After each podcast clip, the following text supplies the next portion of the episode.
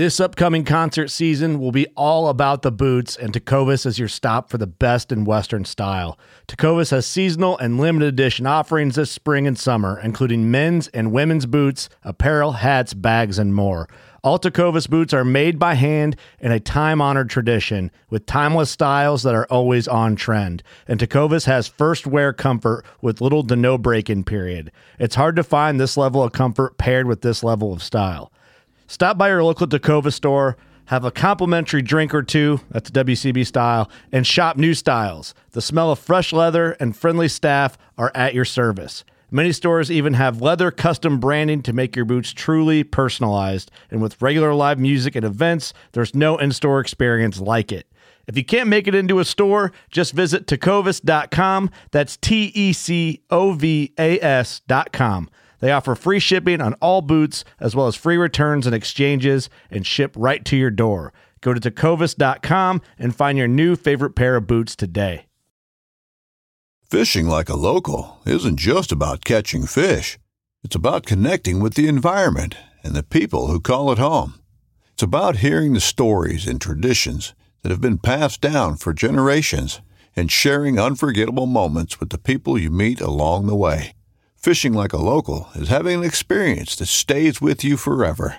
And with Fishing Booker, you can experience it too, no matter where you are. Discover your next adventure on Fishing Booker.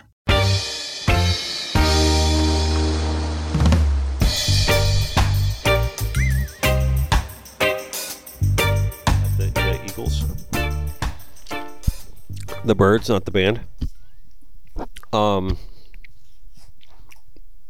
what's kind of like the process of that? I mean, you just go there and like waiting to see them like flying around. I mean, what's that? What's that? Like, kind of set that scene up for me. All right, we have three eagles' nests that Okay. that are within you know an easy driving distance from Miami. We've got one that's ten minutes from my house that Ron Magill at the Miami Zoo set up, Yep. and uh, they're nesting now, so they all have chicks. Mhm. So the parents are flying back and forth with food. So you'll go there, you know the eagles are there. The question is, are they going to be doing anything interesting? Mhm. And usually the answer is no. if they're sitting on the nest and the other one's flying around doing something else. So you, you're hoping for something come back with like a fish or a rabbit or something in its talons bringing food to the baby. Right. That's the, the best thing. Then with the Miami Eagles, there's a, a dead tree right next to them. So sometimes they'll leave the nest and fly over to the dead tree. And that's pretty good because then you get them landing and get them hopping around from branch to branch. And the whole trick is getting them to do something interesting. Right. You know, otherwise you got bird looking left, bird looking right. Right. Is there any way to like entice that? I mean, No, not, Not- with, not not with the eagles. Nothing They're way do. high up. Yeah. Nest is far away. You're not allowed to go within 100 yards of an eagle nest or something. right. So uh, and it's nothing to do to make them more exciting. Um, the owls, we have barred owls down in the Everglades, hmm and uh, you know they see people and they sort of like fly over to see what you're doing and stuff. Then they're fairly common on this one road, Yeah. and uh, you know they'll they'll fly from tree to tree, and the trick is getting them flying and getting them flying right um, towards you so that you get their face because the owls are cool. They're just a flying face with a couple of wings sticking out of it. Right. But it's it's neat. Those osprey fun. shots when they're coming right at you are cool like that too. Ospreys, yeah, especially with the ospreys diving for uh, fish. Right. Like we're going from here, we're going up to Sebastian Inlet. Spent a couple of mornings trying to find some ospreys that are cooperating. yeah. Last couple of times I've been up there and nothing's happened. There hasn't been an osprey, hasn't been anything going on. You remember those? Man, I'm sure you do. Remember those the, the way back when um, in the old drive down to the Keys? Not the way the drive down to the Keys is a lot different now than what the way it used to be. But you used to see like all the tons of those eagle nests on those little the little wood poles that they have and everything. You don't really see as much. I don't know if you remember seeing that or not. I remember as a kid we used to like really acutely observant of it. My brother and I used to count them all the time. Yeah. There's no, I don't, I don't remember seeing any eagles nest on the road down to Flamingo. You mean? Uh, no, no, no, just just straight down to, to, like you know just to Key Largo Drive and then then all through Layton and stuff like that. We used to spot them all the Oh, yeah, time. yeah. There's yeah, there's lots of eagle nests around. yeah, They just uh, um, most of them aren't really very good for photography. They're high up and you don't see anything. yeah. And the best one with we've got one up by the Miami Canal, up by Okeechobee. Um, You got two up there actually, Mm-hmm. and one is right across the canal, so you've got a really good, you know, photo shoot of it straight across. You can see them coming and going from good distances. Yeah. So you get them flying. You're really looking for them to bring in either a stick to build a nest or you know food of some kind, and or the two of them interacting together. You know, Fe- Yeah. females are always screaming at the males. So So it's hey, you know, so what else is new? it's, it's just you know it's just animal nature, right? Yes, yes. Someone's always being bossed around. Nothing new. So, all right, let, let, let me officially kick this hearing off. So, I'm going to welcome you to the Connected by Water podcast and everybody listening. So, mm. we are fueled by our very good friends at Papa's Pilar Rum, who remind you never to be a spectator. We are a Waypoint hosted podcast. You can find us there and also watch, listen, and do not forget to subscribe on YouTube, Spotify, and Apple Podcasts. Hit that like button and please, we would love to hear from you in the comments or by email at sales at connectedbywater.com. Before we kick it off, we do have to mention, we like to mention, we want to mention, because it's an outstanding program that we're involved with. We'd like to announce this week's Star brite Solutions Do Gooder. Now, if anyone's listened to the show or paid attention to Star brite and everything they do for the Do Gooder program, you know that every week we highlight someone that is a steward of our environment, is a conservationist, likes to you know just be responsible all around. And um, this week we are going to honor Connected by Water's very own Nick DeSantis right here as our do-gooder of the week. And the reason that we're honoring Nick is because Nick does a really good job. He fishes down in Chokoloskee all the time on his his Hell's Bay Whipray. And you know when you go out fishing with Nick, he is always just uber conscious of just being uh, environmentally and you know conservationally conscious of of everything going on and making sure that everyone is doing what they're supposed to do down there and keeping their waters clean. And he is also a huge advocate for both our Connected by Water fight and everyone else's. We're the Captains for Clean Water and all the other organizations that we're involved with, and just um and just being a voice for for everyone out there as the sirens roll. It's it's pompano. So what can I say? So congrats, Nick. Right, you deserve it, buddy. So all right. Um, also, if you have a do-gooder in your area, we want to hear from you, and you nominate them just by reaching out to us at Connect by Water, at Dennis Real Art on Instagram, or at SEA Red Wine, that's C Red Wine, or at D Red Wine Art, and um, just send us a message, any one of us, and we will get your do-gooder nominated. So today's guest is no stranger to the show.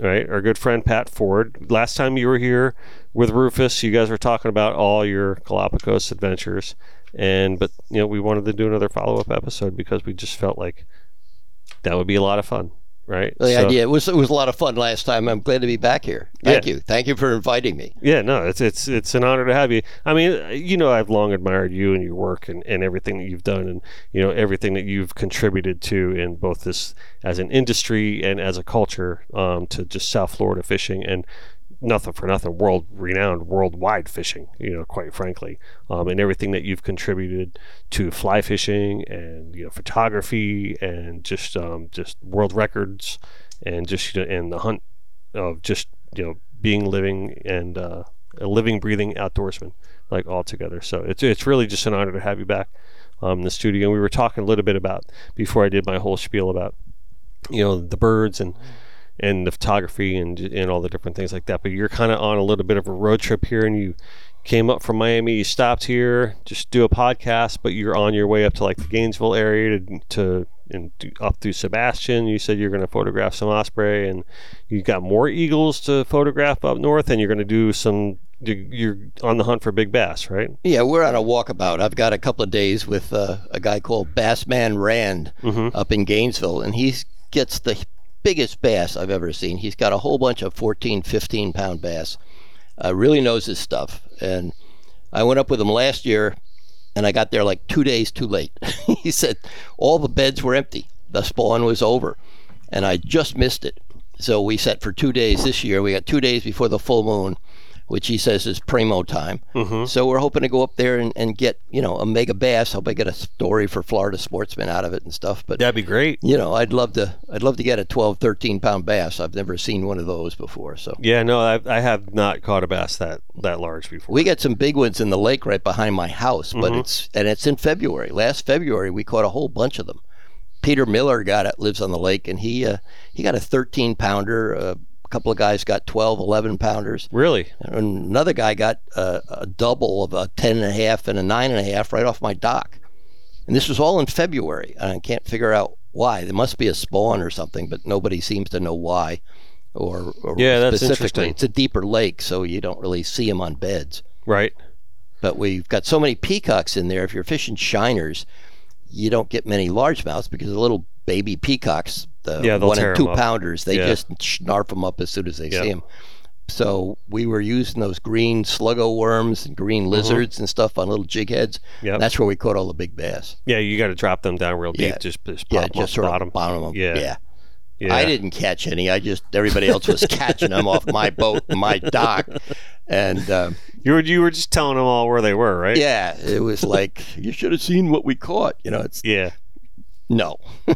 Yeah. So it was pretty good. But anyway, I'm hoping that um, Rand will get us some, uh, you know, some couple of big ones. Yeah. two days. I hope so too. I mean, that that sounds like a great trip.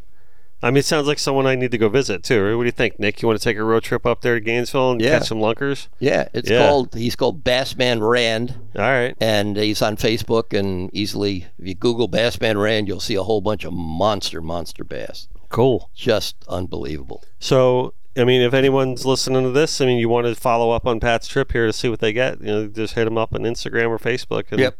Yeah, Don't worry, if I catch anything, it'll be on Facebook. So Yeah. probably Instagram too, Yeah, if. I catch anything. So, what's up? You told me that there was a, a lake up there with like 30 eagles' nests, though, right? Yeah, I've got another friend named Dick Vinterote, and he lives on a lake. He's got a pontoon boat. He's a photographer, professional photographer. Right. So he runs little photography mornings and afternoons where you get on the pontoon boat and drive around this lake. He's got something like 30 eagles nests on the lake. So you've got, that's, you know, 60, 70 eagles floating around there.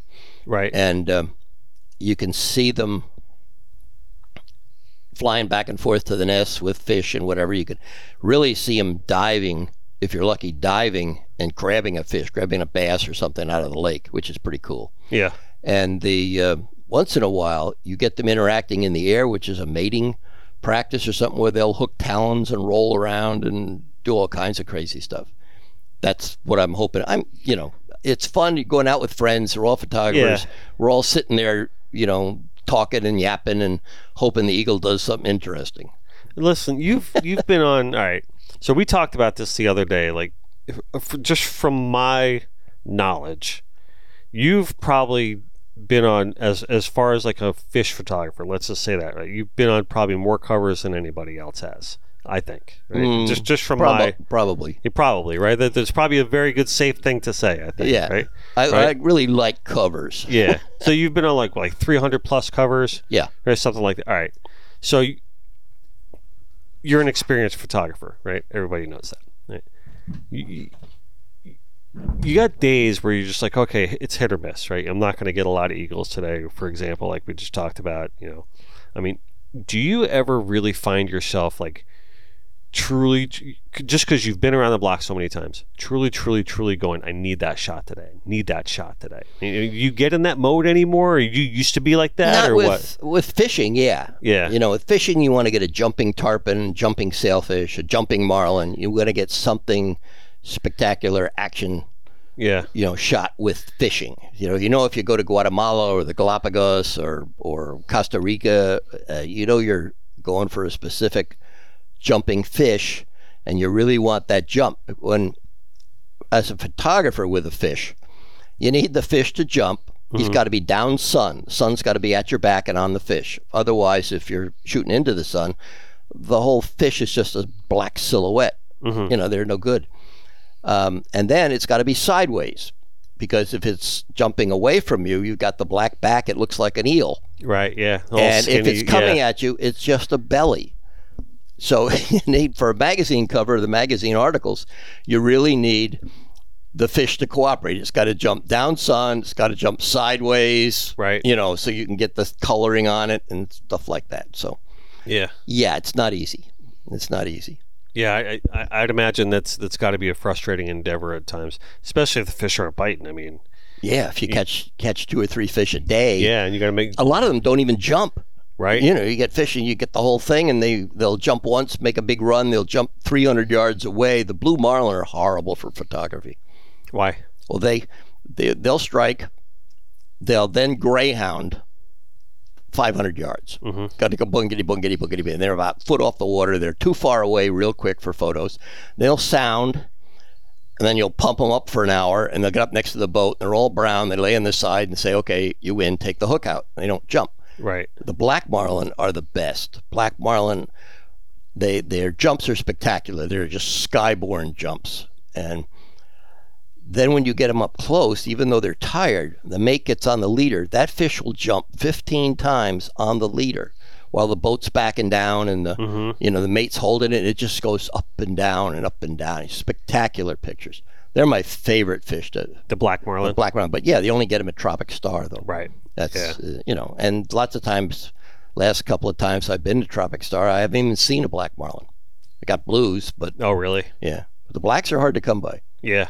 Especially if you want one. Are they? I mean, do you find that the black marlin are decreasing or increasing, like at all? I mean, it- population wise. I mean, No, I have no idea. You know, I mean, I know the best place, unless you go to Australia or New Zealand or someplace really cool. right? Uh, the best place to catch a black marlin is Tropic Star. yeah. It's uh, you know, it's it's a magnificent lodge. They've got a lot of blue marlin, they've got a lot of black marlin, they've got mahi that are unbelievable. hmm A mahi, a forty pound mahi down at Tropic Star is a pest. Right. They, they, they hate them. They'll they go out in the morning and you'll first thing you do is catch bait. So you catch these five to ten pound bonitas or or tunas, Mhm. put them in these tuna tubes, and you can only they only have like six or eight tuna tubes on the boat. So you get Right. six or eight baits. You got them stuck in the tuna tubes, then you run out to wherever you're going to fish, and they bridle the the live bait and they slow troll live baits. Well, a mahi will come up. The bait's 10 pounds. It's too big for the mahi to eat, but the mahi doesn't know that because they're sort of aggressive. Right. So it'll kill it. Well, the mates, you know, don't want them, they don't want to waste time on mahi, no matter how big they are. And they don't want the mahi killing the bait. So if one comes up, they'll immediately pull the bait away from it as fast as they can, get it in. And people run away from 40 pound mahis Yeah. there was a friend of mine was down here one November, and they had a couple of groups that were at the lodge, and they decided they were going to have a mahi tournament because everything else was sort of slow. So they said, "All right, everybody put hundred bucks in a kitty. Biggest mahi wins it." So my guys went out and, and fishing for 15 minutes. They got the biggest mahi they had ever seen. It was like enormous. So they just dumped it in the boat and said, "Okay, we're going marlin fishing." Right. This is in the bag. The fish weighed 65 pounds. Came in fourth. Come on. Came in fourth. fourth. 65 pound mahi came in fourth. That's a big mahi. You think? You, know, Wow. you think I wrote a story What was the biggest one? 72 or something 70 like that. yeah. Some god awful amount. I mean, these are freak fish. They're just so big. Somebody, I did an article for Anglers Journal or one of the magazines just a Mm-hmm. little while ago. I think it was Anglers Journal. And I said, if you want to catch a world record mahi, how do you do it? You go to Tropic Star Right. And you just fish baits with no hooks in them and just have them tease the mahi in just like you would a marlin. The marlin, the mahi don't tease well. They sort of try to kill it, and if they can't, they go away. But at least you can you can get them coming up on the baits, the live big live baits, and then throw a fly at them. Yeah. And uh, you know if they're sighted enough, as soon as they see the fly, they'll hit it. You catch a lot of mahi on fly? Or Yeah, ha- have you caught a oh, lot? Oh yeah, I've caught a lot. Yeah. Yeah. I think my biggest is like 38, 39 pounds Nice. or something like that. Yeah. And that was in Cozumel a bunch of years ago. Yeah. But yeah, I'll take a mahi on fly any day. They're beautiful fish. They jump, they fight. I They're- love catching mahi. Yeah, it's a, it really is a great fish. The big ones are extinct in Florida. I mean, I don't know anybody that's had one. Yeah, I don't know what's going on around here, They just- it's, they're all little. rare breed now. Yeah. Yeah. A friend of mine down Hunter Ledbetter down in Key West, he entered one of the mahi tournaments last spring Mm-hmm. or last summer, I guess, and he won it. He had a 16 pound mahi. He won the whole tournament with a 16 pound Come mahi. on. Yeah. We did that once. Um, geez, it was I don't know, man. Maybe ten years, maybe maybe more. We fished at Fort Pierce, like some meat tournament up there, and the junior on the boat caught an 11 pound mahi, and we're like, oh, let's weigh it. You know, maybe it's a weigher. You know, mm-hmm. we'll see. Maybe you'll take junior for the category. He won the whole mahi category with that fish. Yeah. The, the, I don't know where the, mahi. I don't know where all the big ones have gone, but Yeah. you know, back in the day, we used to get 20, 30 pounders fairly regularly. Yeah, We had, I was out with Trossett years ago, and we were mahi fishing, and we found a, a pair, and we caught the caught the female on a bait, and the other one followed it in, the male, Mhm. and we got the female in and hooked the male on fly next to it, and then got the female in, fought the. We fought the male for like almost an hour. Uh, it wasn't me; it was the other guy I was with, and uh, and the rod broke in half. Yeah, and he just you know he gave up. The rod broke and he just ah, gave up. Didn't try to fight it with the broken rod. He just gave up on it and popped it off. The female was 38 pounds the male that he'd hooked had to be close to 50 yeah. you know it was like you know rt was going bananas with it Just, ah, it's the biggest mahi and it's on fly and everything Yeah. else so it's a superb fish i love catching mahi Yeah. but they're I don't I don't know wherever else they get some big ones down Isla Mujeres, but they're sort of not as regular as uh, um, Tropic Star. Yeah, Tropic no, I, I hear the stories about sick. Tropic Star. I know Maya keeps trying to get me down there. Every yeah, you got to go on one of Mike's trips. It's, Yeah, uh, so I, I, we're gonna try to get down there this year. You Yeah. know, again, the, in the, one of his September trips, and yeah, I try to Yeah, sneak in on those too. So yeah, he, he he keeps saying, "Oh, you got to come, you got to come, you got to come." There's always something that I had going on that I could, for whatever reason. You look back on it now, and you can never remember the reason why, and that's the reason you Yeah, should go. yeah, exactly, So- exactly. I don't know. Have you, Carlene? You ever been down to Tropic Star? no, no. You've Short all over- conversation. Yeah, yeah. not, not at all. So, any- anyway, I'm dying to go. It's it's a great place. It's expensive, but, but it's like a five star hotel in the middle of the jungle. The Food Yeah. is spectacular. The rooms are unbelievable, and their their boats are most of their boats are 32 Bertrams Mm-hmm. or 31 Bertrams. It's like the you know the the secret graveyard for 31 Bertrams. Sounds must like have- my front yard. yeah, exactly. and uh, but they're all they're all down It's there, true, by the way. and they have the same boats. They have the same engines, the same parts Yeah, because it's so hard to get anything in there to fix anything. If it breaks, you know, you can't start looking for parts. Right. You got to have they complete completely rebuild an engine overnight.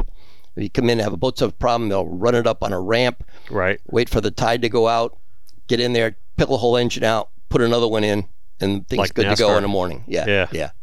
They Wow. all got it done. They got a couple of real boats now, but those those Bertrams are just the workers. They Yeah. just putz around and they just catch fish. Well, those, I mean, those are, I mean, just marlin boats. I mean, you could turn Yeah. them on a dime, and you know, just Mhm. easy to back down and all that. Yeah. Yep. Yeah. It's it's a it's a well thought up uh, thought out operation down there because uh, maintenance is, is more important than the fishing. Yeah. Your boat don't work, you're not going to catch any fish. Yeah, I hear the hospitality down there is like phenomenal. I, I mean, I've met the, all the people. Yeah. You know what I mean? All the different events that we Mhm. do and everything like that, and it, you know, that definitely shows. So Yeah, Oh, no, that's a excited to go. spectacular place. yeah.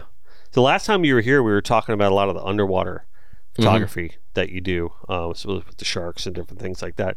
I mean, do you a lot of do a lot of like billfish jump-ins and stuff like that too?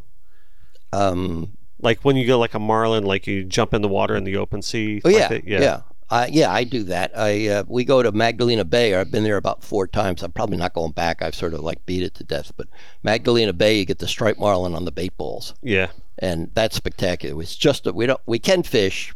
I have fished, but the fishing is so anticlimactic compared to jumping in the water with a bait ball with a dozen striped marlin around it and a couple of sea lions and stuff like that. It's Yeah. just spectacular to watch them, the interaction. I mean, the bait will run over and hide around the the snorkelers. right. You know, they'll hide around it. You'll be in the middle of the bait, and the next thing you know, the bait will clear, and there'll be a marlin coming straight at you Oh, and they come right by, but they'll swerve off because they don't. I'm, yeah. they, don't poke you. They know where their bill's going. I mean, have you ever had any close calls like where you're just like, man, Yeah. that, that almost really, yeah, yeah, They come right at you, and you know the bait goes, and there's a you know 150 You gotta pound marlin coming right at you and then goes to the side and goes by and down. We did the same thing down Isla Mara, um, Isla Mujeres down in Mexico Right. years ago. There used to be the same thing with sailfish. They'd be on the bait balls. Lately, the last 10 years maybe, the bait balls have been so inconsistent. Mhm. I mean, you can find them, but sometimes they're 20 miles off, which is great. Now, the next day they'll be 50 miles off Right. and there's no real pattern to where they're going to show up. I had friends that used to call me and say, "Okay, the bait's in, the sailfish are balling the bait. Get your butt down here." So I'd jump in a plane the next day and come down. I'd still miss it. Oh, they're now they're 50 miles off. The wind's blowing 30. We're in a 34 foot boat. You know, we can't do it. So it uh, it sort of petered out, but we had some great times. Mm-hmm. I did a TV show with Jimmy Nelson years ago, Yeah. 10 years ago, or 11 years ago down there, and we've had a bait ball all for ourselves. We were in the water 45 minutes with a giant ball of bait and about 20 sailfish that were just swimming around eating it. Come on. Yeah, it was that was spectacular. I Yeah, that sounds literally like magic. I literally grabbed a bait and handed it to a sailfish. It took it out. on. It took it out of my hand. I couldn't believe it. You're, I'm more impressed with you were able to grab the bait. Well, it was it was something whacked it. Yeah, the way they okay. the way they hunt, you know, they'll circle it and Oh, okay, I, They I'm have- just thinking like you just like went into the, they the have a ball and grabbed the pretty live much, bait. pretty much. I mean, the bait's all around you because it's hiding around you. So they. Uh, I'm trying to picture this in my mind. You know, you've got the the sailfish come up and they'll go in and they'll whack a whole bunch of baits, and Yeah. the baits will be stunned, so they're sort of twittering, and then the sailfish will come around, and there's a pecking order because one sailfish will go feed, and the others won't bother it Right. and then it'll move back, and then the next one will go in. So it's all a rotation of the fish. But I think they must have whacked it because, like you say, it's a little hard to grab a bait ball out of a bait out of the middle of the yeah. water. But whatever it was, I got one, and the sailfish were swimming around me, and I just sort of held it out in my hand, wiggled it, came right up, took it right out of my hand. Nice. Yeah, pretty cool. Yeah, that had to have been a cool feeling. Yeah, it was. It was like this is really freaky. You know, Of, of all the places you've been to, like where, where would you say has like the most abundant population of sailfish?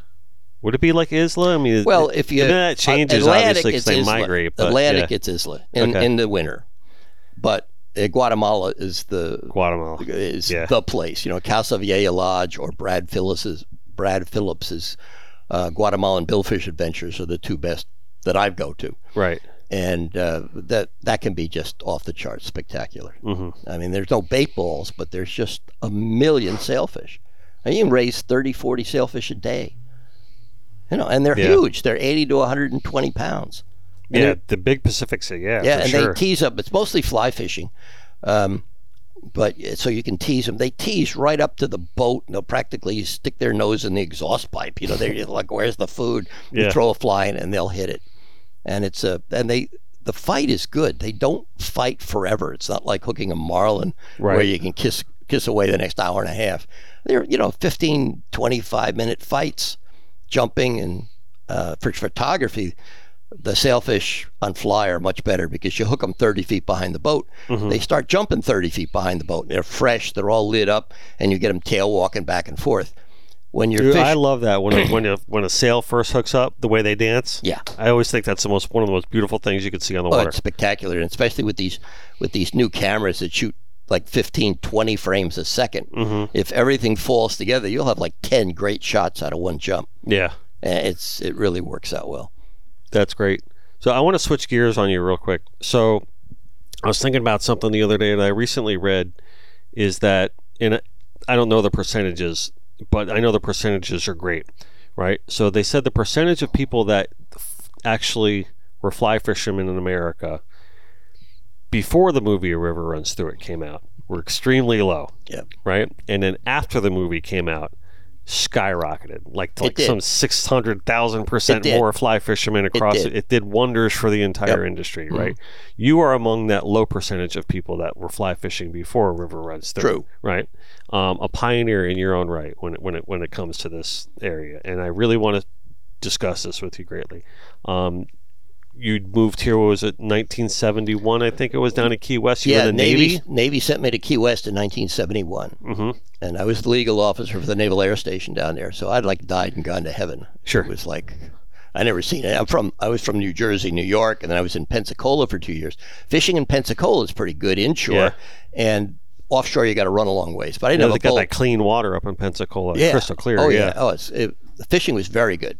Um, then I got to keep. Then I kept reading about all you know John Emery, Al Pflueger, and all these guys catching all these fish in Key West in their fancy boats. I remember reading that that Al Pflueger or or Jim Lopez or somebody had just built a custom formula, 23 foot formula, customized it, center console for sport fishing, and it was the you know the the Rolls Royce of boats at that time cost them ten thousand dollars, and everybody said, "Oh my God, Yeah. who can pay that much for a boat?" You know, Wow. you can't get an engine for ten thousand That's gas to the Bahamas now, right? Yeah. So they, uh, I remember doing that, and I called up my detailer and said, "Hey, if you ever get an opening in Key West, I'd like to go." Well, nobody wants to go to Key West if you don't fish and you're in the Navy stuck in Key West. You're dead. It's just horrible.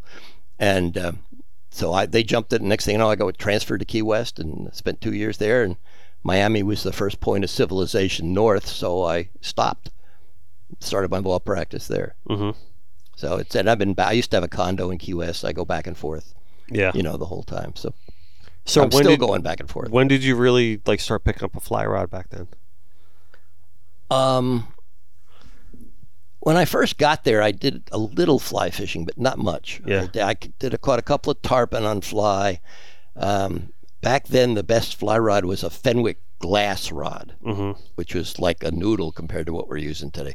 The only good reel was a Seamaster, which were way out of everybody's price range. And uh, so I had some. I uh, remember a Shakespeare Mm-hmm. reel, a big Shakespeare reel or a Pflueger reel, and a couple of fly rods and stuff. I did uh, mostly I did bonefish, Yeah. you know, bonefish and tried for permit and stuff on the flats. But the uh, the tarpon, I never got the tarpon bug. I caught a couple, but you really need a guide. You really need somebody on the back of the boat that knows where the fish were yesterday, that can pull you around and set you up, put you in position. It's really hard to fly fish if you've got some of your buddies on the boat because they don't know how to pole it, they don't know how to, you know, position it, they don't know how to get spot the fish, and you're trying to do it all from the bow and then catch them. It didn't work, so I, I burnt out of that real quick. I caught a couple, and said, okay, that's nice, but I was really more interested in the wreck fishing Mm-hmm. because that back then there was only two or three guys that could get to the wrecks. Bob Montgomery was the guide. Um, some of the guys like A.M. Tyler and Jim Lopez and Al Pflueger from Miami knew where they were, but you had to find these wrecks by compass course, RPM, and a stopwatch. It kept the riffraff off them. Mm-hmm. I mean, that you would run from the last buoy in Northwest Channel to Smith Shoal, and you'd time it. You'd, you'd go around, take your circle, you get it like 4,000 RPMs, and you'd hit that thing, put your stopwatch, and go to Smith Shoal, and then stop it. Yeah. And, and then you would multiply that boy by 3.14. I think that was what it was. And then you would go 005 degrees at whatever the time was 25, 29 minutes or something like that at the same RPM. And if the water conditions changed, you had to stay at that same RPM. So lots of times we were half airborne when we're making these runs because the it. picked up and we're still going at 4,500 RPMs or something. And then you'd throw a marker and you go looking for the wreck. But you'd find the wreck because you'd see a big pot of cobia on the surface, or Yeah. you'd turn around behind your boat and there'd be 30 cobia following you around. Said, "Hey, you got any food?" You know, it was just it was amazing. We'd chum on the wrecks. You'd get five, six pound mangrove sapper would come right up to the surface and hang Yeah. right in your chum line behind the boat. Big amberjacks, cobia, all kinds of stuff. God, I remember those old days of fishing on the Keys. It was just like Yeah. you couldn't miss. Oh, it was, it was Yeah. it was spectacular. And then Loran C came out in 1980, give or take. I think we're pretty much sure it's around 1980. And uh, then we got to go to wrecks that we couldn't do the running from. You know, if you found a wreck out there, if you found a shripper on a wreck or something like that, you could punch in the numbers, you'd have it forever. So they found, you know, uh, R.T. Trosset and Delph and uh, myself and a few other guys, they talked to all their shrimpers. I had a law office down there, so I had a, a lawyer I was sharing space with that had a lot of shripper clients. So part of their representation was, hey, you got your hang chart? We really want to see your hang chart. They go, what do you want that for? So we just want to, just, can we see your hang Yeah. chart? Sure enough. So we'd be taking down the, the numbers on everything and stuff because the Sherpers have to know where the wrecks are because they want to stay away from them. Right. So they've got these things marked, and they weren't really accurate, but they were close enough where you could go to those numbers and start looking around and doing some searching. We found all kinds of wrecks that nobody had fished. Yeah. Nobody had fished them, and it was just it was sane, insane. So you're living in Key West. You move up to Miami. You start your law practice. You get settled in, right? But at some point, you start becoming like this staple, and let's call it the industry, Mhm. right? And you start getting more involved in different tournaments and the different organizations that are going on.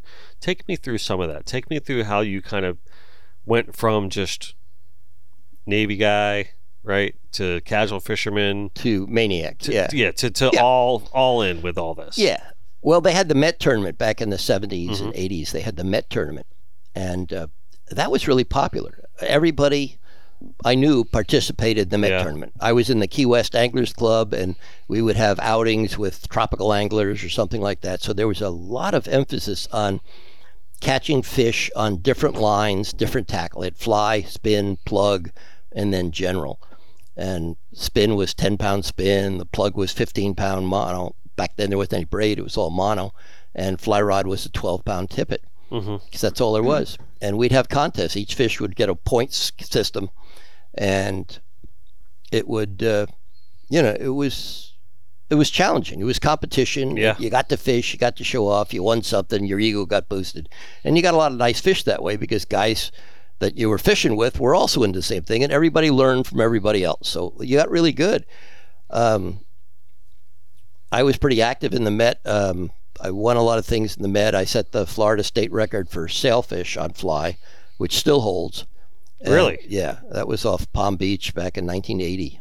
And what's the record? 55 and a half pounds on a 12 pound tippet. Nice. But it was the largest sailfish taken on fly in Florida. right, And, and that holds today. It holds today because nobody's catching fish on sailfish on fly anymore and they're right, not killing them. Yeah, But this was this was a, another strange thing because my friend Ron Hamlin, who's deceased, Ronnie uh, was running a private boat out of uh, uh, Singer Island or Fisher, no Singer Island or someplace in Palm Beach, and I'd been trying for a couple of years to catch a sailfish on fly in Miami, but mostly with my friends that had boats in Stuart because there were a lot more sailfish in Stuart back then, and we were trying to tease them up.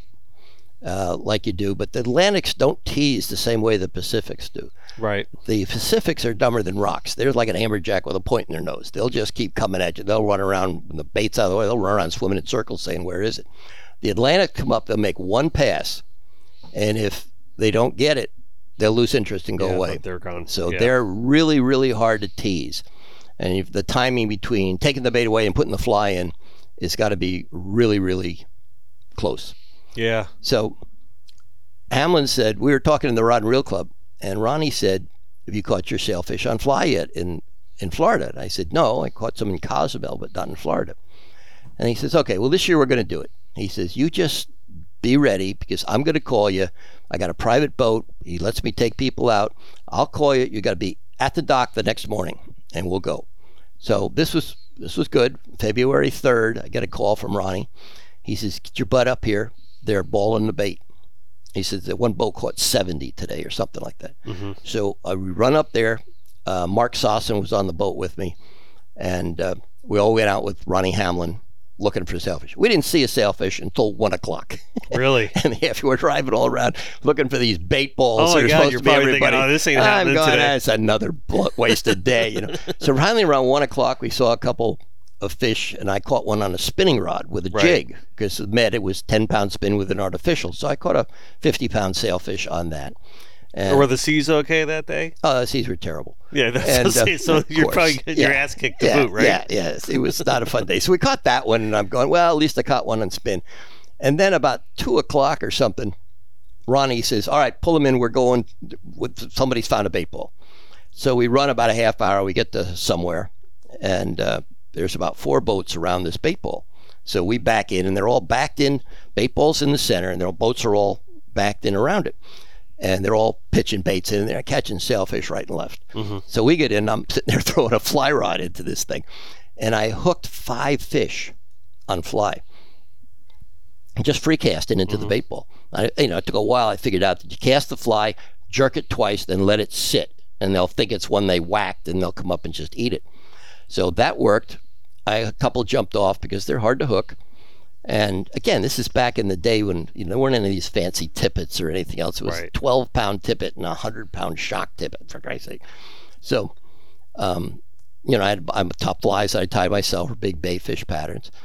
And I hooked one up, got it hooked good, and it started dancing all around, and it went right across, and it cut me off on, uh, cut my whole fly line off on somebody else's propellers that were right on the other side of the, Oh no! right on the other side of the group.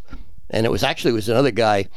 Um, it might have been Skip Dickerson. I don't know who. I can't remember exactly who, but I know he's in the Run Real Club, and, he, and they knew what I was doing. Right. And you know, they felt so bad that their boat cut my fish off. The next one I hook up, all the boats just took off. You know, just gave me distance so Oh, I they- caught yeah. it. Yeah, it was really nice. They all just left, and you know, I fought the fish in. We caught it and everything else, and it was one of my best catches ever. yeah, nice. Yeah. And Yeah, that's was, great. And they came back fishing, but it was it was a good day. You know, But it fun. took me two years to catch that fish at trying, so it wasn't like you, you stumble into it or anything. No, I mean it's hard work, man. That's yeah, good. well, you got to be lucky too. I mean, there's luck's place. Preparation meets opportunity, Preparation, yes, yes, it's preparation, but the luck you should Yeah. still because we hadn't seen a fish until one o'clock in the and Yeah. I'd pretty much written a day off. you know, Yeah. so Yeah, you're hot, you- you're hot. It's funny you- bring up the Met, and like we've had like quite a few guys on the show, you know, bringing up the Met, Mhm. you know, and just how great uh, of a time that was. And I mean, even like when we had Rob Fordyce on the show, he talks about when he was even a kid in high school, Mhm. how he was like looking at that as the benchmark of what Oh, he yeah. wanted to hit. Yeah, You know what I mean? To be seen and known. And uh, and Rufus obviously talks about it, you know, all, all the time. I mean, is is is there a like a chance or a possibility of anything like that like happening again? no. Is there just too much money involved in the game now, or what? Well, I don't I don't know whether it's money, but the thing that destroyed all the light tackle fishing is braid, right. in my mind. Because we used to fish six pound test, hmm eight pound test. Now, eight pound braid tests out at 32 pounds. Right. You know, why would you? You could cast just as well with the eight pound, eight pound diameter, but you got 30 pound test. Right. You know, and so everybody, you why would you go out and try to catch something on six pound test? hmm you know, or or well, twelve or plug. Plug was all monofilament. Nobody uses plug tackle for anything anymore. Nobody spin. Nobody. It's all artificial. Plugs artificial. Um, spin was ten pound artificial. Uh, they got away from that. Now people are more into catching. They got Yeah. the heavier lines. They got the braid. There's lots of bait. They've all figured out that if you cast net a whole pile of pilchers, Yeah. you know, the chumming brings the fish in really quick and nobody plays with artificials. We used to deep jig and stuff all the time. We never, when I was in Key West, we never even brought bait on the boat. We just got a bunch of jigs and just bounced them off the bottom. We caught mm-hmm. all kinds of fish. That you got to run 60 miles west of Key West to do that now. Right. You know, you can still do it, but nobody bothers with it. It's just, it went out of fashion. And it became, you know, unpopular, politically incorrect to kill everything Right. because in the Met you had it. You killed Jack Crevalle, you killed Co- Eric Cobia, you killed all kinds of stuff that sailfish, tarpon, hmm you know, all kinds of things that really there was no reason to kill them. You know, you weren't going to eat them. You're just killing them for the tournament. Right. So I think that combat with that and and the sponsorships and people saying, "Why am I going to fish this light stuff when I can catch a whole lot more with and just as easily with the braid?" hmm So it was a combination of things. Yeah, it's kind of nice to see um, IGFA bring back the light tackle tournament in, light of Mhm. all those those things because now it's kind of regaining this reputation as almost kind of like a standard of the hard tournament to fish. Yeah, You- it's like 12 pound. Do they have yeah, 12 pound line? 12 pound, yeah, yeah. a sailfish and 12 pound line is a lot of Yeah. fun. So it's know. it's kind of it's kind of nice to see that, um, and then you see who comes out for that tournament. Mhm. Like nothing really but the best guys Yeah. are showing up and signing Yeah. up to fish Mhm. that one because those are the only guys, quite frankly, that can actually Do catch it. a fish Yeah. on that Yeah. kind of tackle. Most people really like to catch things. Yeah. And, and when you're fishing the light tackle, catching is tough. It's Yeah. tough. Yeah, for sure. So, I mean, you get involved with this tournament, the Golden Fly. Ah, yeah. mhm. right? I keep saying I was late for a meeting and they appointed me president. Yeah, And wouldn't let me it- resign. We kind of we kind of touched on it a little bit um, when you were on the show last time, but yeah, I really want to bring it up again because um, the golden fly for years has, has just been the benchmark of, of fly fishing tournaments, right? Well, the the Gold Cup is the benchmark. I mean the gold cup, yeah, Gold Cup. I did the Golden Fly, right, and the Golden Fly was started by the Sherman brothers and Billy Pate, and they were all older. Uh, they'd all fished the Gold Cup their whole lives. They, uh, they they were getting a little older, and they weren't really that hot on a five day, super intense fishing tournament, and they were having trouble with the you know the younger guys because. Um, you know, some of them were just kicking their butts.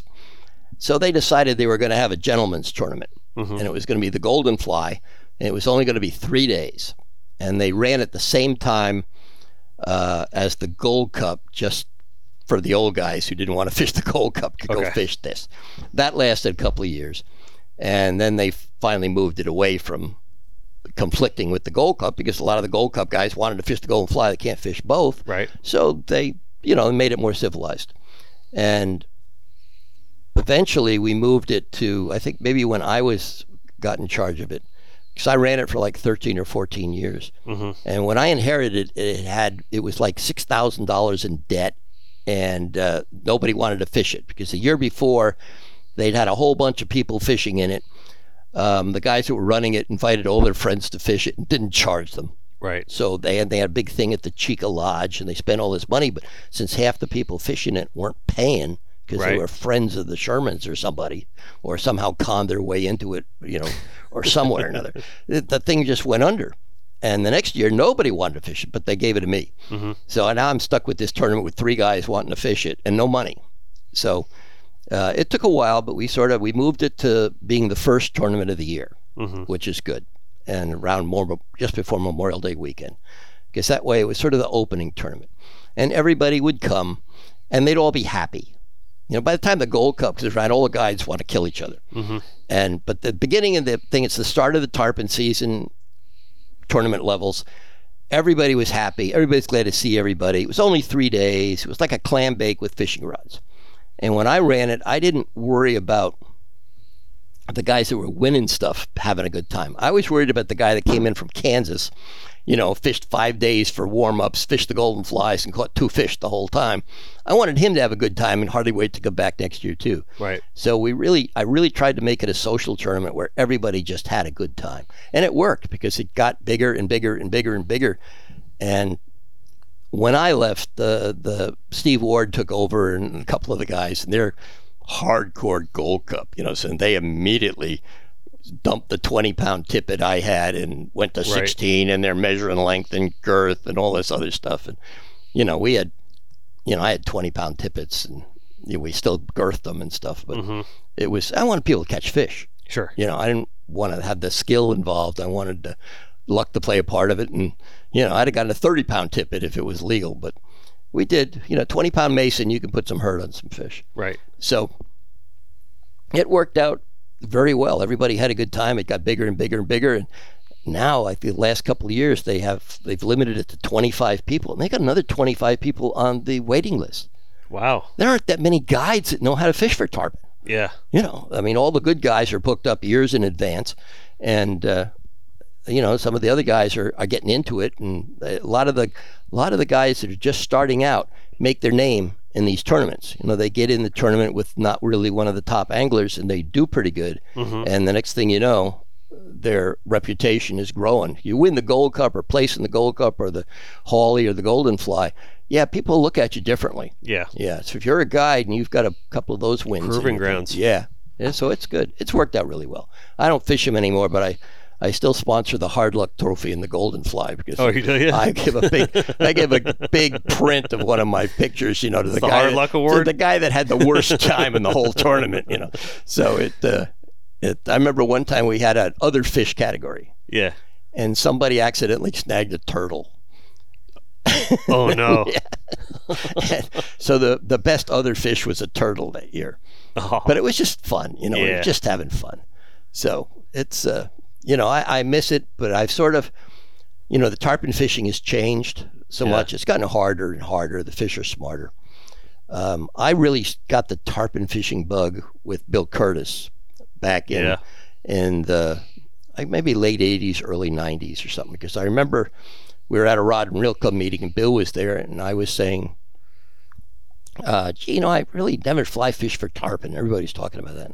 I'd have been more concerned about world records, so I was out at the wrecks and stuff with the tippets and, and stuff like that, Mm-hmm. catching amberjacks and cobias and stuff like that. And uh, I never really got the tarpon bug. So now I'm here, and I said, I really want to go. Well, I'd really like to catch a tarpon on fly, you know. And Bill says, What are you doing tomorrow? I said, Nothing. Why? He said, Well, go catch a tarpon on fly. I said, It's Miami. What do you mean?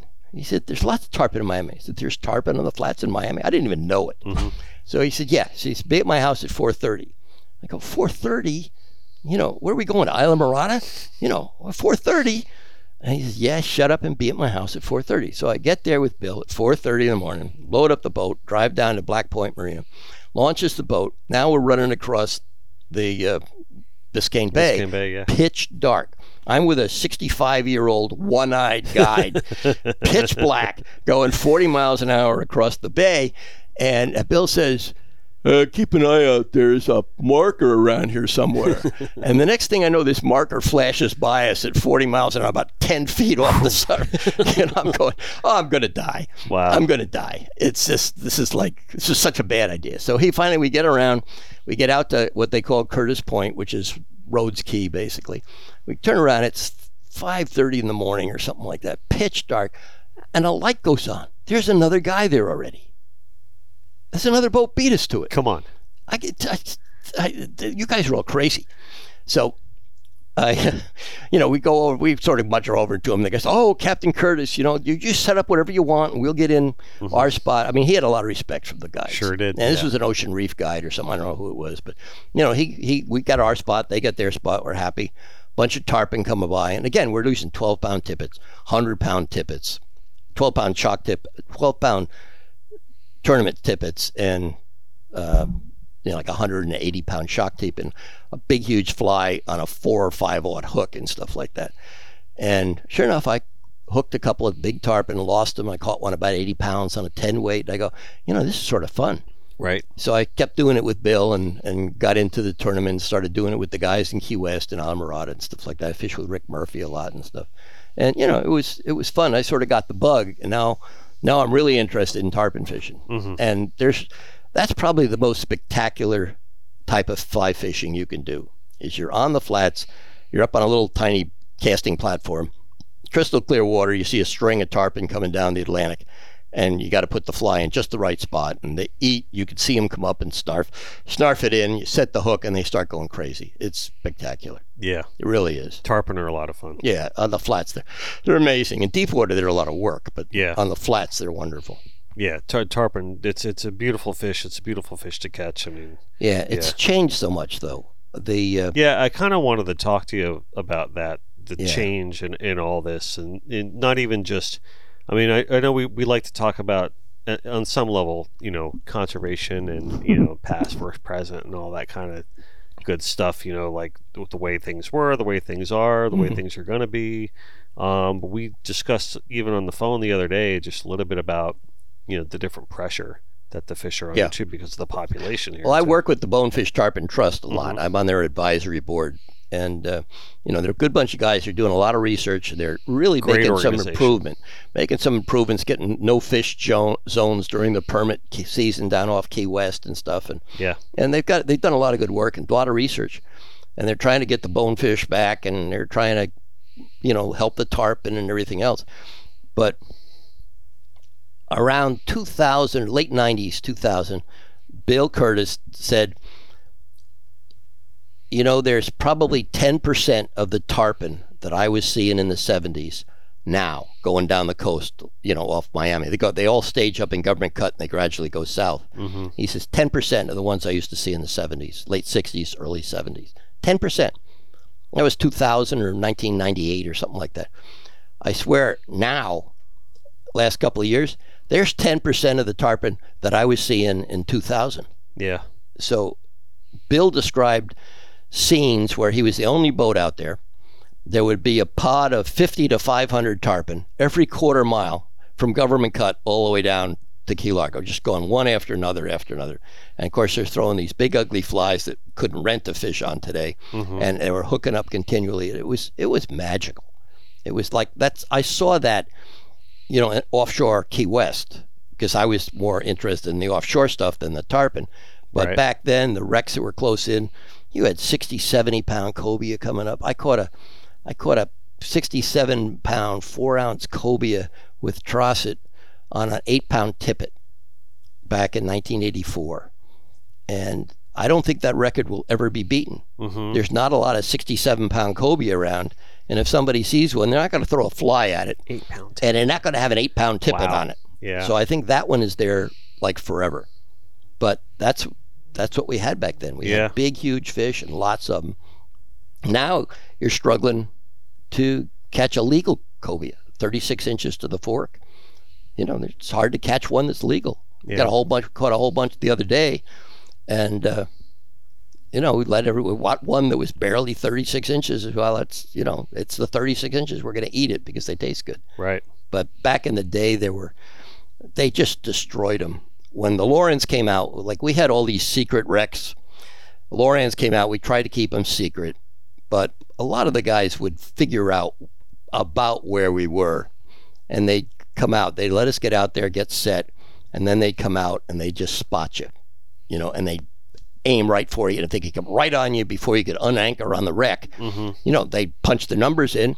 There was one guy down in Key West called Fishing Farmer, and he did that. He caught a couple of guys on the Rex Delph or Trosset or somebody, and he went back out to that same wreck with 50 pound line and killed every cobia on the wreck, brought it back and sell it.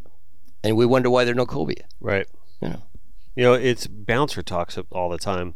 He tells me he's like, man, he's like Dennis. Goes, I used to see so many tarpon, you know, just right off the beach in Miami and Mhm. you know Hollywood and everything. He's like, he goes, you- just don't see that. He goes, I used to just see them lines of tarpon Yeah. going out, and he's, you just don't see it anymore. And um, and then he, he even says that one of the biggest reasons that he he retired was he just got sick of feeding tarpon to sharks. Yeah. You know? And the Sharks, the Yeah. Sharks. Um, I was talking to Rodney Barreto, who's the chairman of the FWC, and he Mm-hmm. said the number one complaint we get at FWC is the Sharks. Yeah. Actually, the interesting thing you bring him up, we're actually supposed to have Rodney on the show pretty soon. Oh, excellent. Yeah. He's a wonderful guy. Yeah. Really, uh, really into everything, really into fishing, and just he's yeah. he's so he's saying a lot of people are talking about that. he said people were talking about sharks. Yeah. That's what the complaint is. There's so many sharks who can't kill the shark. They're What are his thoughts on it, though? Did he share that with you? He's not. No, he's, he's keeping those cards close All to right, the I vest. guess we're not he going to just, go there. he just nods his head and agrees with you and says, "Yeah, really a lot say of much. complaints. You know, uh, Yeah. no solutions." But you know, now they got so many shark species are protected, and I That's the think you know, thing, man. blacktips and lemons and sandbars, sandbars, bulls. curry, Yeah. bull, the bulls. I think, Well, the bulls you can take one, yeah, you can catch booze. I know, but uh, um, but no one does it. Chrissy Wejebe. No one does it because you don't want to bring that thing onto your deck. No, they try to kill do you. that? Uh, Chrissy Wejebe with the Jose Wejebe Foundation is running a bull shark tournament Uh-huh. Yep. in April, Yeah. which is pretty cool. Catch a bull shark, bring it up the boat, take a picture of it, let it go. And those are the only fish you can target. So it's Yeah. the only fish in the tournament. And they got a flats division and an offshore division and stuff. But it's sort of a unique concept. But the uh, Yeah, she was in here a couple months ago talking about that Mm-hmm. tournament, and you know, and she's she was real excited about it. Yeah. and it, and she just wanted to let everyone know that you know, it's just we're not doing anything wrong, and it's uh, we're doing you know everything possible to also just raise awareness to a situation as well. Mm-hmm. You know, so yeah, that- it's that's interesting important. to count Yeah. the sharks they catch because you can't Yeah. put a bait out and say bull sharks. Bull shark only needs apply. So you're going to catch a few other things. It'll be interesting to see, you know, the different species when they're actually counted Yeah, and stuff. So the only ones that count for the tournament are the bulls, but everybody's going to keep track of whatever else they catch just Right. for just for record keeping and conservation. Yep. and So, and that's another thing too. Whenever whenever we talk about this, you know, um, with with you know whether it's Doug Coven or, or Fly and all the stuff like that, we're, and anytime we raise any questions or problems to any of the higher up organizations, they're always like, "Where's the data? We don't see the data." Mm-hmm. They just, you know, it's hearsay, and then the scientists go out to the wrong areas, Yeah. too deep of water, or, or what have you. And see nothing and example, say, "I don't "Oh know what yeah, they're we don't talking see any about," you know? Exactly. Well, come in the 150, 200 with me and see how many sailfish they're eating. Yeah, sail, they're eating sailfish. They're you can't.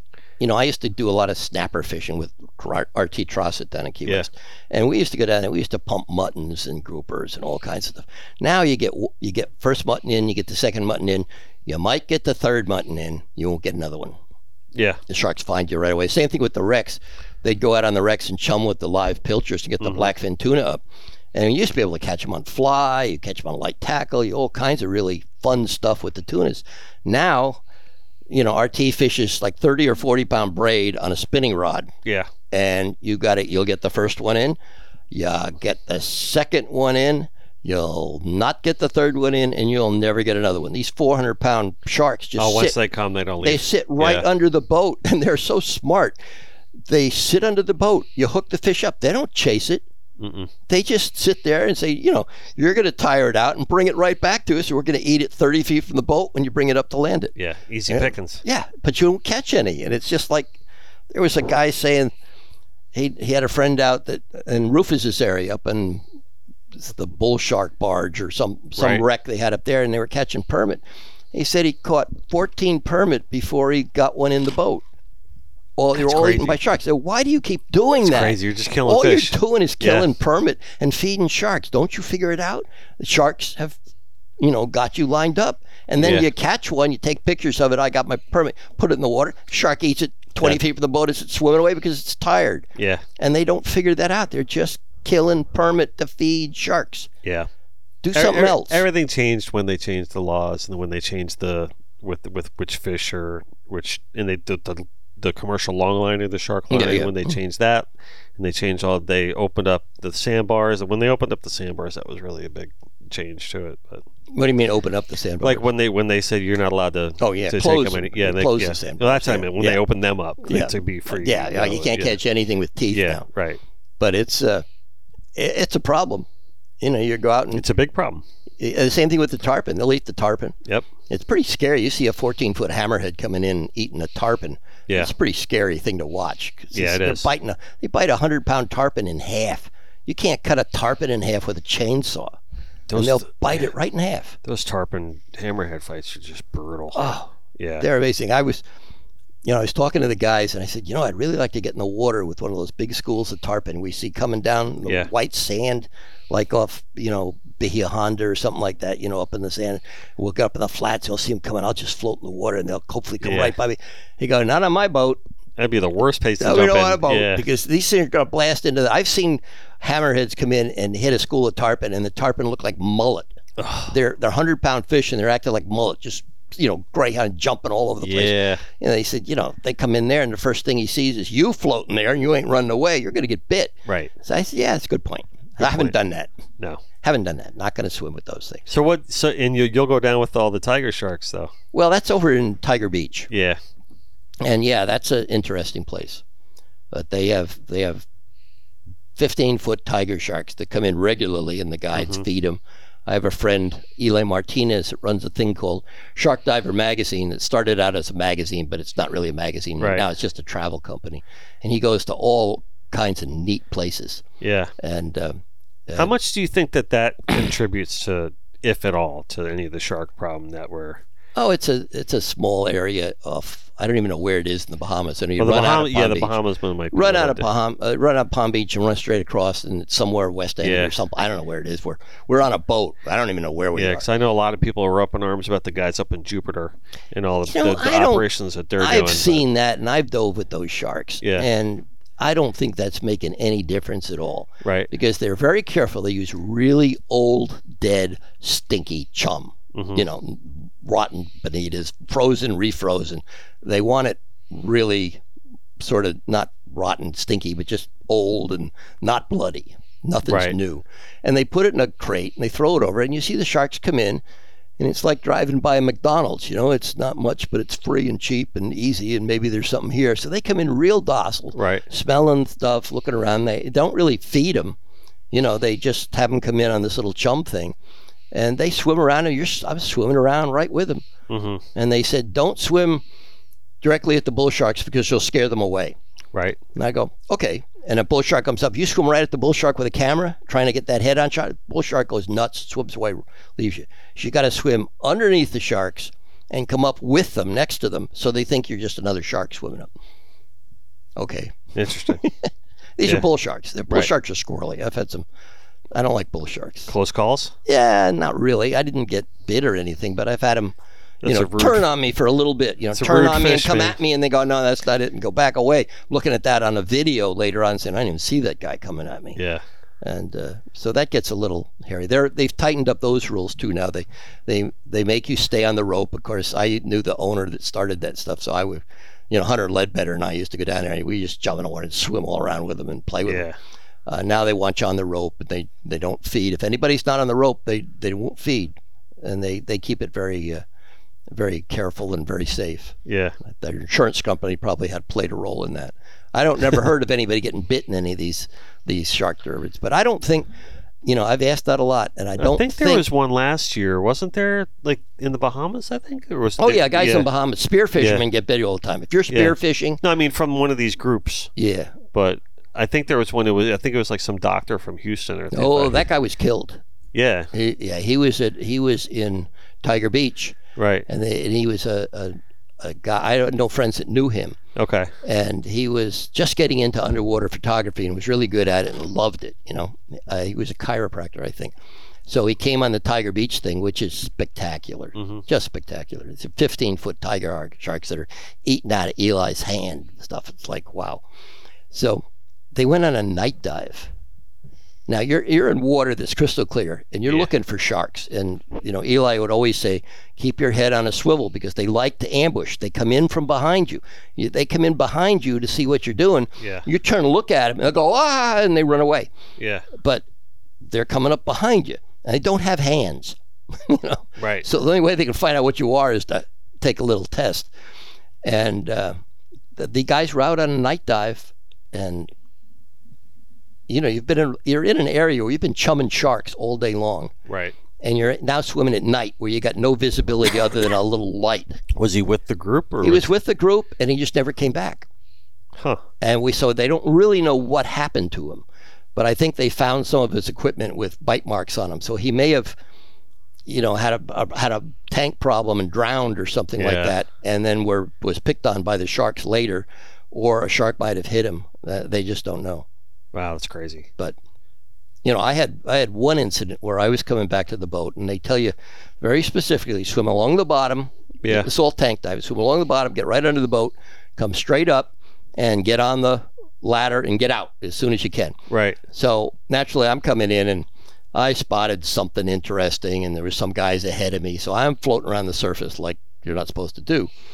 And another guy was on the the timeline, you know, where you the decomp line. Mm-hmm. And he saw me and he said, one of the tiger sharks, the one they call Hook, followed me all the way up. And I stayed up there and the shark was, he's got pictures of the shark coming up sort of behind me. And I went up and I got one foot on the ladder. I handed my camera up and the shark came up and hit me in the rear end, knocked me out of the water. If he'd opened his mouth, I'd have been dead. Really? He came up and knocked me right up into the air, hit me right in my rear end. really? Yeah. It was a nice bite in the ass. Every oh, if he'd opened his mouth, I'd have lost my hamstring or my buttocks or something like that. I'd have been dead. I have one policy that always keeps me, that always helps me avoid any situation like that. I just I don't go diving in the water with sharks. Well, that's what you know. the- That's the first rule on how to avoid shark attacks: No. is I don't love it. go in the water. you ever been in the water diving with sharks? Yeah, down in St. Martin, like 65 feet down with the reef sharks over there. Yeah. Yeah. Was it fun? It's a pretty neat experience. Yeah. They're pretty cool under the water. Mhm. They uh, they're like jet planes. These the way they move is just really really good. Yeah. But oh, anyway, the- good. We feed People- them off sticks and stuff like that. Yeah, they uh, you know the guys who were on the boat. Your first time when you did that, were you like just scared shitless? Oh or- yeah, Right? oh yeah. Were you scared before you went down? You remember? I just did a stupid thing because I'm not certified. Okay. Flying, drinking. I did three dives that day because I had to show like a, like a 45 foot like wreck dive, another dive, and if I did all these dives, I could do the 65 foot dive. Yeah. Well, come on, guys. Like, it's not really the right way to do it. You're supposed to take time in between each and, and stuff like that. So I did all that, and then I went down, and it was good. I just don't know how to clear. I'm being on, you know, like Yeah, I, I didn't yeah. get taught. Then you know, so I'm down there, and I'm having just a little bit of a kind of a panic, a little bit, because I'm trying to clear. Right. So I had to get pulled, you know, because You're all looking up and you see that that's far away. The top. that wasn't really that was down in Turks and Caicos when I went further for my first time. I just Right. think I did too much that time down in St. Martin when I Right. was, you know, to, I had to prove myself to go down with a shark. But it was kind of neat. But they're not doing it how they're saying to do it with his. Like we had to go down a line thirty feet and go across like sixty. It was like down thirty across thirty. Like we had to follow these lines to get to the area where we were going to feed them. okay. And then we just took it from there and sat on cinder blocks, holding on, and I had you know. Feed them off sticks in front of your face, kind of. Yeah. The first time I ever did it was in Long Key in the Bahamas. This was a million years ago. Right. and um, I went down there, mostly black tips and reef sharks and stuff, and, and we were doing it. And in the beginning, it's like, oh, sharks, wow. And then after a while, you know, they're swimming by you, and you get acclimated to them, and you go, oh, these are fun. I was out in the middle of the sharks. They got so mad at me because I was out with my camera trying to Right. get pictures of the sharks swimming around the guys because they'd swim right next to you. So the people were all lined up on this little reef, and I wanted to get pictures of the sharks, you know, swimming in and out of the people. So I had to go out with the sharks. Oh, they went nuts. But uh, Yeah, I'm cool. but but it was it was you know I've never really been afraid of them or something. I mean Right. I was I was harassed. There's another shark at Tiger Beach called Emma, which is the biggest one. She's 1,500 pounds if she's an ounce, Ugh. and uh, Tiger? 15, 15 lo- your tiger. Her head's about three feet Oh, wide God. between the eyes, and Eli comes down and feeds him. Well, one day she started coming over to me. And I don't know why she was coming over to me. I was with about a dozen other photographers who were all kneeling on the sand. Eli's in the middle with the food. Yeah. And this shark would leave Eli and come straight to me. Well, she'd come to me and she'd look at me and she'd swim right up to me. I would roll back, mouth would open, and I'd hit her in the face with my I camera. would roll back, huh? I would roll back, mouth was open, coming right in on me. And like, I, I, I don't have any food, leave me alone. And um, push her off, and she'd go back, and 10 minutes later, she'd come back to me again. Oh man. And then she started coming straight to me, well, not even going to Eli. I mean, I don't know why she was had this love affair with me, but I was getting a little concerned because I a little bit. I paid to take pictures of them. I didn't pay to pet them, Yeah. and it was uh, it was pretty. They got some pretty cool pictures of me pushing her away and say, "Oh, look, he's eating you, biting your camera. He's, no, he's getting hit in the face with the camera because I can buy a new camera. I can't buy a new hand." Dude, that must have been nerve wracking. It was. It was. And when I got up, you know, because we also I'd gone in earlier than everybody else. Hunter and I were always in the water way before Yeah. everybody. So we got in there and uh, got back up. And I was saying, God, the shark wouldn't leave me alone. And one of the guys said, Oh, yeah, we were cleaning fish on the table. I think you stepped in some of the fish guts on your way into the water. I said, And you didn't tell me? Right. you know, so I got like yellowtail guts stuck in my flipper or something that uh, was it was just that smell was enough to you know set me out ahead of everybody else for the shark. Really? Yeah. So anyway, yeah, you got to be careful. Yeah. But it I'm is- good. It's a little it's a little hairy, but it's You got to be careful. I don't have to be careful. it's it's pretty invigorating. I sort of I retired from that. I figured I've done that. I haven't gotten hurt, so I'm uh, I'm not doing sharks anymore. Yeah. No, you're done with the shark thing? I'm done with the shark things. You know what's the other, other thing that's really fascinating for divers is the Goliath grouper spawn off Jupiter. mm-hmm. That's very nice. That's you get you'll have 24 to 600 pound Goliath groupers around a wreck, Yeah. and that's really exciting to dive Yeah, that's with those cool. things. Yeah. Because there, you can come up five feet from them. They're not going to bother you. They're Right, not right. afraid of you. They can't eat you. They're just sitting there looking at you. Yeah, You know, like, yeah. why are you here? Big lumps. Yeah, big lumps. But they, the, those with the background of the wrecks and stuff is really, really, you know, if you're a diver and you like to do that type of stuff, uh, something interesting, that's a really exciting dive. It goes from the middle of August to the middle of September. Yeah. That's cool. You- You've been traveling. I mean, you went recently to Alaska after the Galapagos trip, and you went somewhere else. You went. Where'd you go after that Galapagos trip? Before Alaska? I don't remember. You go all. I don't you remember. travel all. I'm traveling. over the place all I the go time. somewhere. That's like all you do now, right? Yeah. You travel. I don't have a job. You know, You're all over the you know, place. so I just go places. I can't even keep track of you. The uh, But you did do your Alaska trip, I do Alaska every year. Every year I've- you do that. actually, I spend almost a month in Alaska every year. right? I get there used to there's a lodge called Hoodoo Lodge that we go for king salmon on fly, which is spey casting, which is a whole different um, system, which is sort of interesting because I had to learn that. Right. Um, then I go to Rainbow King Lodge, which a friend of mine owns, and that's spectacular. If there's one lodge to go to in Alaska for your first time, go to Rainbow King. The website is rainbowking.com. Where's that? It's in Iliamna. It's a fly out lodge. They fly you out every day. You can catch all kinds of different fish. And it's it's actually cheaper than most of the five star lodges. And uh, it's run by really good guys. The pilots and planes are spectacular. And they'll, depending on where you go, it's July is completely different than September.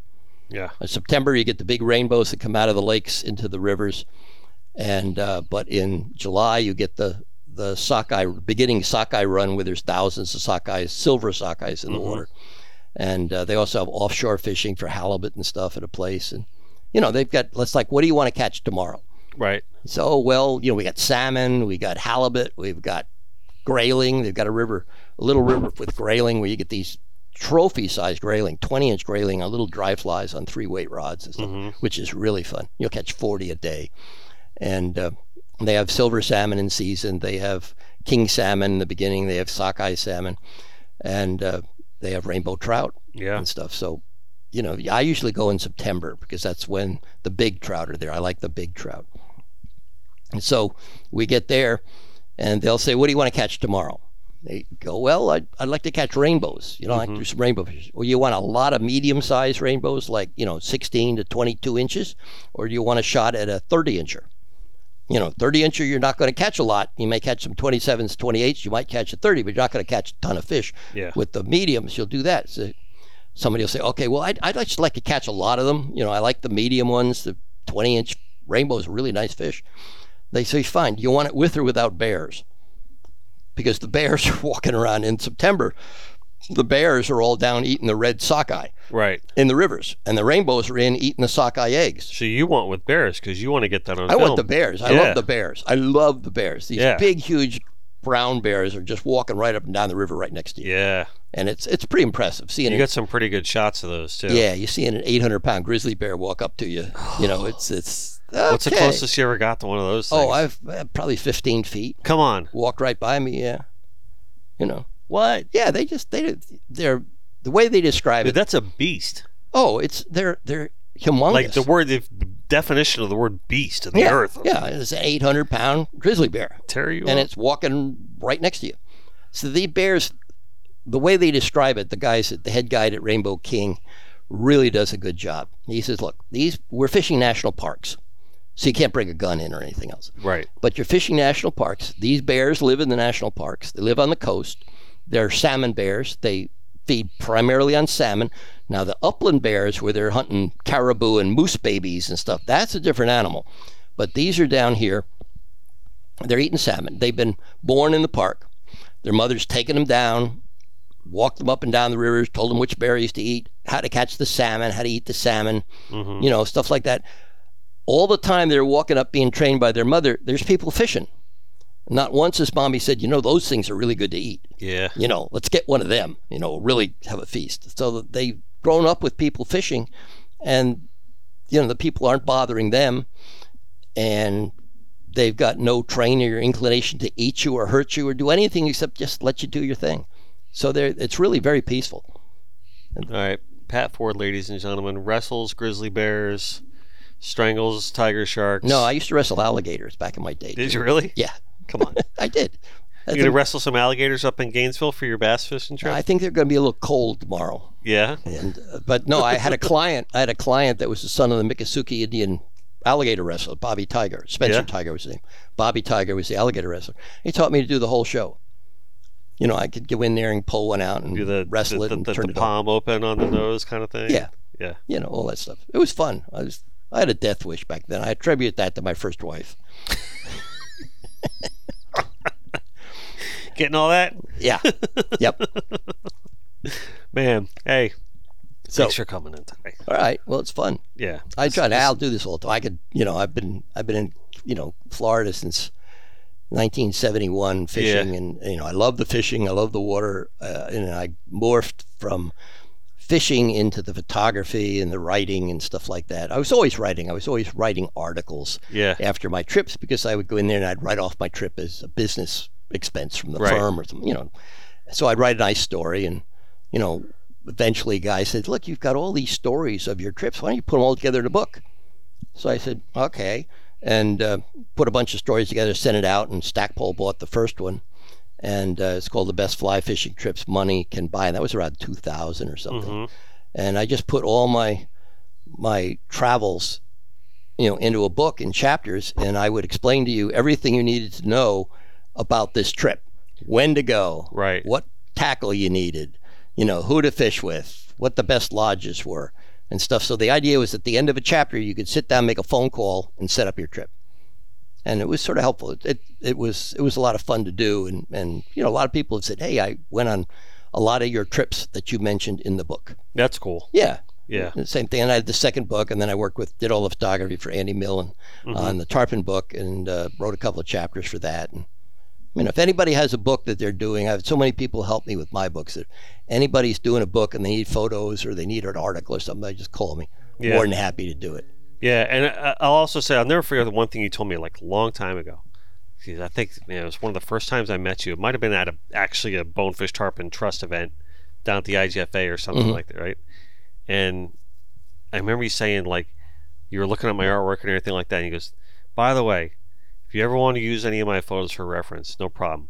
But just call me and ask me first. Like that. And remember that and Yeah. I, as a courtesy. And I never Yeah. forgot that. I'm like, you know what? That's absolutely That's all they have yeah, to do. That's it. I And I always thought that was actually a generous thing to say. Well, You know what I mean? You know, I, just- photos are there. If Yeah. somebody wants to paint them, especially somebody with your talent. I mean, I'm honored to have them want to paint one of my photos, and you know, a lot of the guys do, Yeah. and it's. Uh, um, I think all, everybody does. Sooner or later, they'll say, hey, you know, you got a good couple of good snook pictures. I'm doing a snook picture Yeah. or something like that, and I'll send them to them, and and uh, you know, they'll send me a print maybe or something, or just show me the thing, and Yeah. you know, I love to do it if I can help somebody Yeah, that's awesome. you know that's great that somebody with my pictures that i put on facebook or something like that or email around and i figure if you know if i can brighten somebody's day who's in omaha in the winter or something like that by showing right. them a bunch of fish pictures and you know good yeah, that's, that's cool. a good deal That's cool. All right, so Pat. it's good Man, thank you so much for coming in. If anyone listen, follow Pat Ford on every social channel you can find. I mean, you really just put out to, like the most outstanding content, and your trips are fun to follow too. And, and you're just putting photos out all the time, and just just great, great stuff. You know, really. no good taking photos unless somebody sees them Right, right, exactly, exactly, works good. totally true. works good Yeah. So Hey, thank you man. very much. dennis thank you Yeah, have a great uh, walkabout up to Gainesville, and uh, Arlene, thank you for hanging out with us here today. And Carlene, Carl, I just put that together. Carlene and Arlene. You're so pretty, Dennis. Thanks. So, all right. it's liven the place up all Yeah, right my exactly. man Uh, hey, so we're gonna end this like we always do, right? if i catch a 15 pound bass next week i'll be back and we can have another story So one thing I want to do too is is we're we're talking about we're we're just doing like um, multi level different like bonefish tarpon and trust episodes and getting some people from that because we want to really start spotlighting that Mm-hmm. organization more. So maybe you can come sit at the table. We can get like a group, a Sure. BTT group going. i don't have a job All right, I can come anytime, perfect. unless I'm fishing. unless you're fishing, unless you're in Alaska, unless you're in Tropic Star, unless you're mm, in, in you know, somewhere. the Amazon catching peacocks. Yeah. You, you never know. Something. So, all right, your ego is not your amigo. Always do your best, and at the end of the day, just let God do the rest. And do not ever forget that no matter where we are, no matter what we're doing, we're all connected by water. Amen. Thank you, Pat. Thank you. gentlemen.